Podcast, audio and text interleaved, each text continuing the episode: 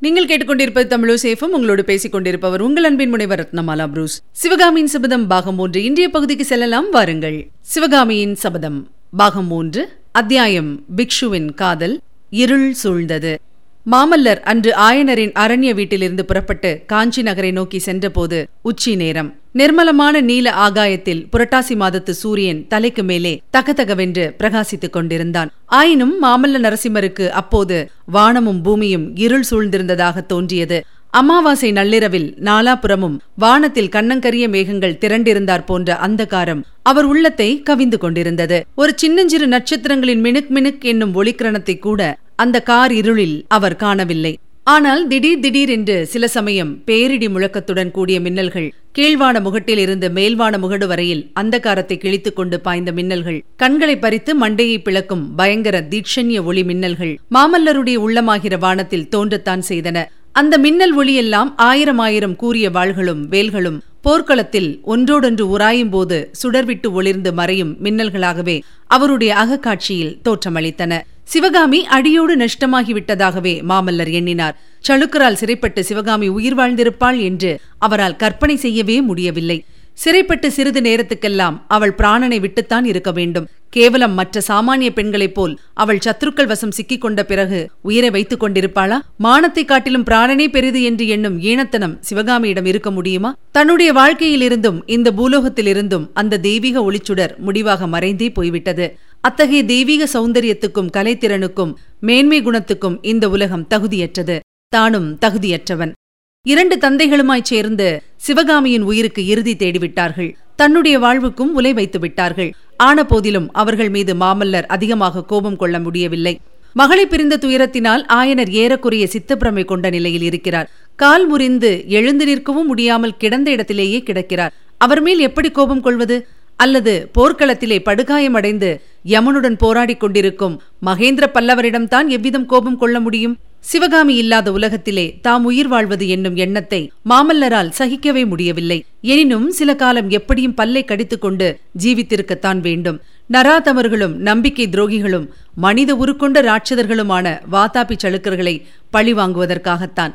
இதுவரையில் இந்த உலகமானது கண்டும் கேட்டுமிராத முறையிலே பழி வாங்க வேண்டும். சளுக்கர் தொண்டை நாட்டில் செய்திருக்கும் அக்கிரமங்களுக்கு ஒன்றுக்கு பத்து மடங்காக அவர்களுக்கு செய்ய வேண்டும். சளுக்க நாட்டில் இரத்த ஆறுகள் ஓட வேண்டும்.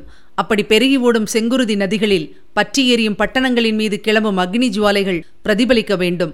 அந்த அரக்கர்களின் நாட்டிலே அப்போது எழும் புலம்பல் ஒலியானது தலைமுறை தலைமுறையாக கேட்டுக்கொண்டிருக்க வேண்டும். இவ்விதம் பழி வாங்குவதை பற்றி எண்ணிய போதெல்லாம் மாமல்லருக்கு சிறிது உற்சாகம் உண்டாயிற்று. அடுத்த கணத்தில் சிவகாமி உலகில் இப்போதில்லை அவளை இனிமேல் பார்க்கவே முடியாது என்ற எண்ணம் தோன்றியது. உற்சாகம் பறந்து போய் சோர்வு குடிகொண்டது. உடம்பின் நரம்புகள் தளர்ந்து சகல நாடிகளும் ஒடுங்கி குதிரையின் கடிவாளங்கள் கையிலிருந்து நழுவும்படியான நிலைமையை அடைந்தார். அந்த மனசோர்வை போக்கிக் கொள்வதற்காக மாமல்லர் பழைய ஞாபகங்களில் தம்முடைய மனத்தை செலுத்த முயன்றார். சென்ற மூன்று நாலு வருஷங்களில் சிவகாமிக்கும் தமக்கும் ஏற்பட்டிருந்த தொடர்பை நினைத்தபோது மாமல்லரின் இருதய அடிவாரத்திலிருந்து பந்து போன்ற ஒரு பொருள் கிளம்பி மேலே சென்று தொண்டையை அடைத்துக் கொண்டது போலிருந்தது. கண்களின் வழியாக கண்ணீர் வருவதற்குரிய மார்க்கங்களையும் அது அடைத்துக்கொண்டு திக்குமுக்காடச் செய்தது. ஆஹா உலகத்தில் அன்பு என்றும் காதல் என்றும் பிரேமை என்றும் சொல்கிறார்களே. சிவகாமிக்கும் தமக்கும் ஏற்பட்டிருந்த மனத்தொடர்பை குறிப்பிடுவதற்கு இவையெல்லாம் எவ்வளவு தகுதியற்ற வார்த்தைகள்? தளபதி பரஞ்சோதியும் அந்த திருவெண்காட்டு மங்கையும் கொண்டுள்ள தொடர்பை கூட அன்பு காதல் பிரேமை என்றுதான் உலகம் சொல்லுகிறது. ஆனால் பரஞ்சோதியின் அனுபவத்துக்கும் தம்முடைய அனுபவத்துக்கும் எத்தனை வித்தியாசம்? பரஞ்சோதி சேர்ந்தாற்போல் பல தினங்கள் உமையாளை பற்றி நினைப்பது கூட இல்லை என்பதை மாமல்லர் அறிந்திருந்தார். ஆனால் அவருடைய உள்ளத்திலே இருந்து ஒரு கண நேரமாவது சிவகாமி அப்பாற்பட்டதுண்டா? கேணியில் உள்ள தண்ணீரை இறைத்துவிட்டால் அடியில் உள்ள நீர் ஊற்றிலிருந்து குபுகுபுவென்று தண்ணீர் மேலே வருமல்லவா? அதே மாதிரியாக மாமல்லரின் இருதயமாகிய ஊற்றிலிருந்து சிவகாமியின் உருவம் இடைவிடாமல் மேலே வந்து கொண்டிருந்தது. ஆயிரம் ஆயிரம் சிவகாமிகள் நெஞ்சின் ஆழத்திலிருந்து கிளம்பி மேலே மேலே வந்து மறைந்து போய்க் கொண்டே இருப்பார்கள். முகத்தில் புன்னகை பூத்த சிவகாமி கலீர் என்று சிரிக்கும் சிவகாமி புருவம் நெறித்த சிவகாமி சோகம் கொண்ட சிவகாமி பயத்துடன் வெருண்டு பார்க்கும் சிவகாமி கண்களை பாதி மூடி ஆனந்த பரவசத்தில் இருக்கும் சிவகாமி வம்பு சண்டைக்கு இழுக்கும் விளையாட்டு கோபம் கொண்ட சிவகாமி இப்படியாக எத்தனை எத்தனையோ சிவகாமிகள் மாமல்லரின் உள்ளத்தில் உதயமாகிக் கொண்டே இருப்பார்கள். தாய் தந்தையரோடு பேசிக் கொண்டிருக்கும் போதும் ராஜரீக விவரங்களை மிக்க கவனமாய் கேட்டுக்கொண்டிருக்கும் போதும் புறவியின் மீது அதிவேகமாக போய்க் கொண்டிருக்கும் போதும் ராஜசபையில் வீற்றிருந்து ஆடல் பாடல் வினோதங்களை கண்டு கேட்டு கழித்துக் கொண்டிருக்கும் போதும் போர்க்களத்தில் வாள்களும் வேல்களும் நாலாபுறமும் ஒளிவீசி ஒலி செய்ய எதிரி சைனியங்களுடன் வீரப்போர் புரிந்து அவர்களை விரட்டி அடிக்கும் போதும் எப்படியோ மாமல்லரின் உள்ளத்தின் அடிவாரத்தில் சிவகாமியின் நினைவு மட்டும் இருந்து கொண்டுதான் இருக்கும்.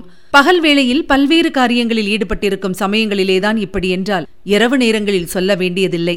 காஞ்சி நகரில் அரண்மனையில் தங்கும் நாட்களில் இரவு போஜனம் முடிந்து தாம் தன்னந்தனியாக படுக்கைக்கு போகும் நேரத்தை எப்போதும் மாமல்லர் ஆவலுடன் எதிர்நோக்குவது வழக்கம். ஏனெனில் சிவகாமியை பற்றிய நினைவுகளிலேயே அவருடைய உள்ளத்தை பூரணமாக ஈடுபடுத்தலாம் அல்லவா?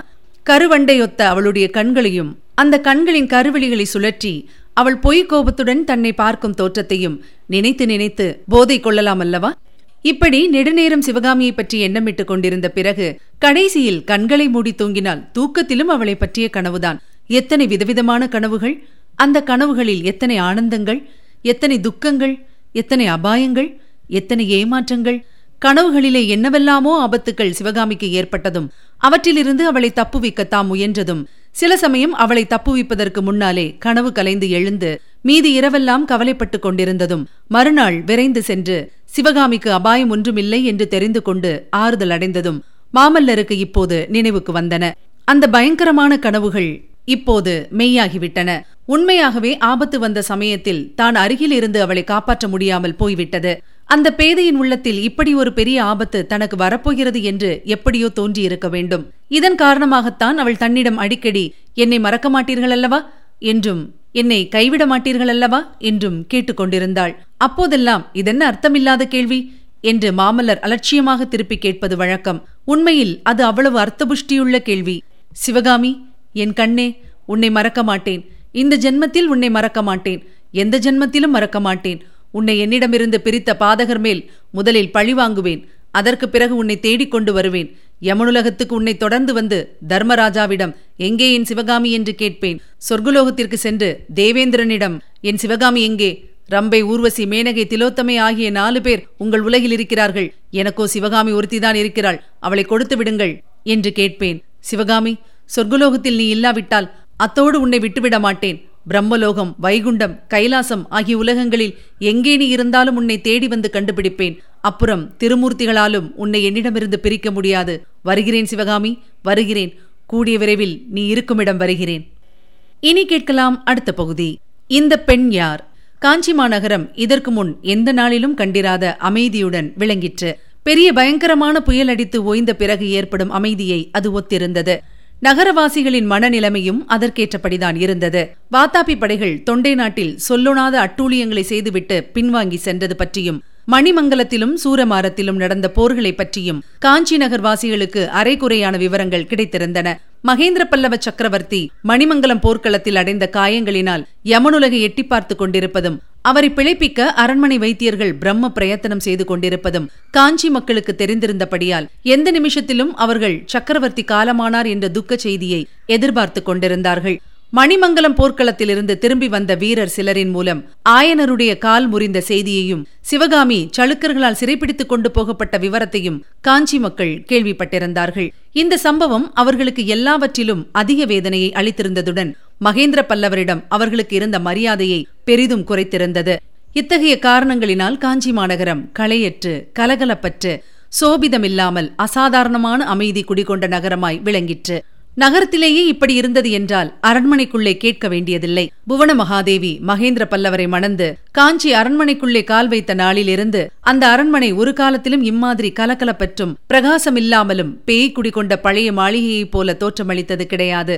காஞ்சி நகரம் முற்றுகையிடப்பட்டிருந்த காலத்திலே கூட அந்த அரண்மனையில் அந்தந்த நேரத்தில் கீத வாத்தியங்களின் ஒலியும் பேரிகை முரசங்களின் கோஷமும் சங்கங்களின் முழக்கமும் ஆலாட்சிய மணிகளின் சத்தமும் கேட்டுக்கொண்டுதான் இருந்தன. இவற்றுடன் அரண்மனை தாதி பெண்கள் கால்களில் அணிந்திருந்த பாதச்சரங்களின் கிண்கிணி ஓசை இடைவிடாமல் கேட்டுக்கொண்டிருக்கும். வேத மந்திரங்களின் கோஷமும் செந்தமிழ் பாடல்களின் கீதநாதமும் சில சமயங்களில் கேட்கும். அரண்மனை முன்வாசல் முற்றத்தில் வந்து போகும் குதிரைகளின் காலடி சத்தம் சதா கேட்டுக்கொண்டிருக்கும். இப்படி இருந்த அரண்மனையில் இப்போது ஆழ்ந்த மௌனம். பீதியை உண்டாக்கும் பயங்கர மௌனம் குடிகொண்டிருந்தது. மணிமங்கலம் போர்க்களத்திலிருந்து மகேந்திர பல்லவரை எடுத்து வந்த பிறகு ராஜ வைத்தியர்கள் அல்லும் பகலும் அவர் பக்கத்தில் இருந்து சிகிச்சை செய்து வந்தார்கள். மகேந்திர பல்லவர் பல நாள் நினைவற்ற நிலையிலேயே இருந்தார். சூரமாரம் போர்க்களத்திலிருந்து மாமல்லர் திரும்பி வந்த பிறகு கூட சக்கரவர்த்திக்கு சுயநினைவு இல்லாமல் இருந்தது. அப்புறம் கொஞ்சம் கொஞ்சமாக கண் விழித்து பார்க்கவும் தம் எதிரில் உள்ளவர்களை தெரிந்து கொள்ளவும் ஆரம்பித்தார். இனிமேல் சக்கரவர்த்தி பிழைத்துக் கொள்வார் என்றும் ஆனால் இன்னும் சில காலம் அவரை கவலையுடன் பார்த்து கொள்ள வேண்டும் என்றும் வைத்தியர்கள் சொன்னார்கள். மாமல்லரை பார்க்கும் போதெல்லாம் மகேந்திரருக்கு உணர்ச்சி அதிகமாகி பேசுவதற்கு முயன்றபடியால் மாமல்லர் தந்தையிடம் அதிகமாக போகாமல் இருப்பதே நல்லதென்று அபிப்பிராயப்பட்டார்கள். இதனால் மாமல்லரின் மனவேதனையும் அமைதி குலைவும் அதிகமாயின. அவர் மனம் விட்டு பேசுவதற்கு அரண்மனையில் யாரும் இல்லை. தளபதி பரஞ்சோதியோ சேனைகளை அழைத்துக் கொண்டு கோட்டைக்கு வெளியே சென்று வாதாபி படையால் ஹிம்சிக்கப்பட்ட கிராமவாசிகளுக்கு உதவி செய்வதில் ஈடுபட்டிருந்தார். புவன மகாதேவி எப்போதும் கண்ணீரும் கம்பலையுமாயிருந்தார். புலிகேசியை நகருக்குள் அழைப்பதால் கேடுதான் விளையும் என்று தான் முன்னாலேயே எச்சரித்ததை இப்போது சொல்லி சொல்லி வருந்தினார். அத்தோடு மாமல்லருக்கு பாண்டிய ராஜகுமாரியை அப்போதே மனம் முடிக்காதது எவ்வளவு தவறு என்பதையும் அடிக்கடி குறிப்பிட்டார். இந்த பேச்சு மாமல்லரின் காதில் நாராசமாக விழுந்தது. நாளாக ஆக மாமல்லருக்கு சிவகாமியை பற்றி யாருடனாவது மனத்தை திறந்து பேசாவிட்டால் இருதயம் வெடித்துவிடும் போலிருந்தது. அப்படி பேசக்கூடியவர்கள் யார் இருக்கிறார்கள்? ஆயனர் ஒருவர்தான். அவர்தான் சிவகாமியை பற்றி தாம் பேசுவதை ஒத்த உள்ளத்துடன் கேட்கக்கூடியவர். மேலும் அவருடைய உடல்நிலையை பற்றியும் தெரிந்து கொள்ள வேண்டுமல்லவா? பார்க்க போனால் தமக்கு மகேந்திர பல்லவர் எப்படியோ அப்படியே ஆயனரும் தந்தைதானே? அவரை கவனியாமல் இருப்பது எவ்வளவு பிசகு? இவ்விதம் எண்ணி ஒரு நாள் மாமல்லர் ஆயனரை அவருடைய அரண்ய வீட்டில் பார்ப்பதற்காக தான் தன்னந்தனியே குதிரை மீதேறி பிரயாணமானார். காட்டு வழியாக போய்க் கொண்டிருக்கையில் அவருக்கு தாமரை குளம் ஞாபகம் வந்தது. தானும் சிவகாமியும் எத்தனையோ ஆனந்தமான நாட்களை கழித்த இடம். ஒருவருக்கொருவர் எத்தனையோ அன்பு மொழிகளை கூறி பரவசமடைந்த இடம். அப்பேற்பட்ட குளக்கரையை பார்க்க வேண்டுமென்று ஆசை உண்டாயிற்று. எனவே பாதையை விட்டு சிறிது விலகி தாமரை குளக்கரையை நோக்கி குதிரையை மெதுவாக செலுத்தினார். சற்று தூரம் போனதும் அந்த காட்டு வழியில் எதிரே பெண் ஒருத்தி வருவது தெரிந்தது. மாமல்லர் வருவது கண்டு திடுக்கிட்ட தோற்றத்துடன் அவள் ஒதுங்கி நின்றாள். மாமல்லர் தமது பரம்பரையான குல பண்பாட்டுக்கு உகந்தபடி அவளுடைய முகத்தை மறுமுறை ஏறிட்டு பாராமல் தம் வழியே சென்றார். ஆனால் சிறிது தூரம் சென்றதும் அந்த ஸ்திரீயின் முகம் ஏற்கனவே பார்த்த முகம் போல் ஞாபகத்துக்கு வந்தது. அவள் யார்? அவளை எங்கே பார்த்திருக்கிறோம்? என்று எண்ணமிட்டுக் கொண்டே மாமல்லர் தாமரை குளத்தை அடைந்தார். இதுவரை நீங்கள் கேட்டது சிவகாமியின் சபதம் பாகம் ஒன்று. வழங்கியவர் உங்கள் அன்பின் முனைவர் ரத்னமாலா புரூஸ். சிவகாமியின் சபதம் என்ற எமது இந்த ஒலிப்புத்தக முயற்சிக்கு நீங்கள் அளித்து வரும் அன்பிற்கும் ஆதரவுக்கும் மிக்க நன்றியை தெரிவித்துக் கொள்கிறோம். தொடர்ந்து கேளுங்கள் நண்பர்களிடமும் பகிருங்கள். மறவாமல் சப்ஸ்கிரைப் செய்ய சொல்லுங்கள். அவர்களும் தேன் தமிழ் சுவை பருகட்டும். மீண்டும் அடுத்த பகுதியில் சந்திக்கலாம். இணைந்திருங்கள் மகிழ்ந்திருங்கள்.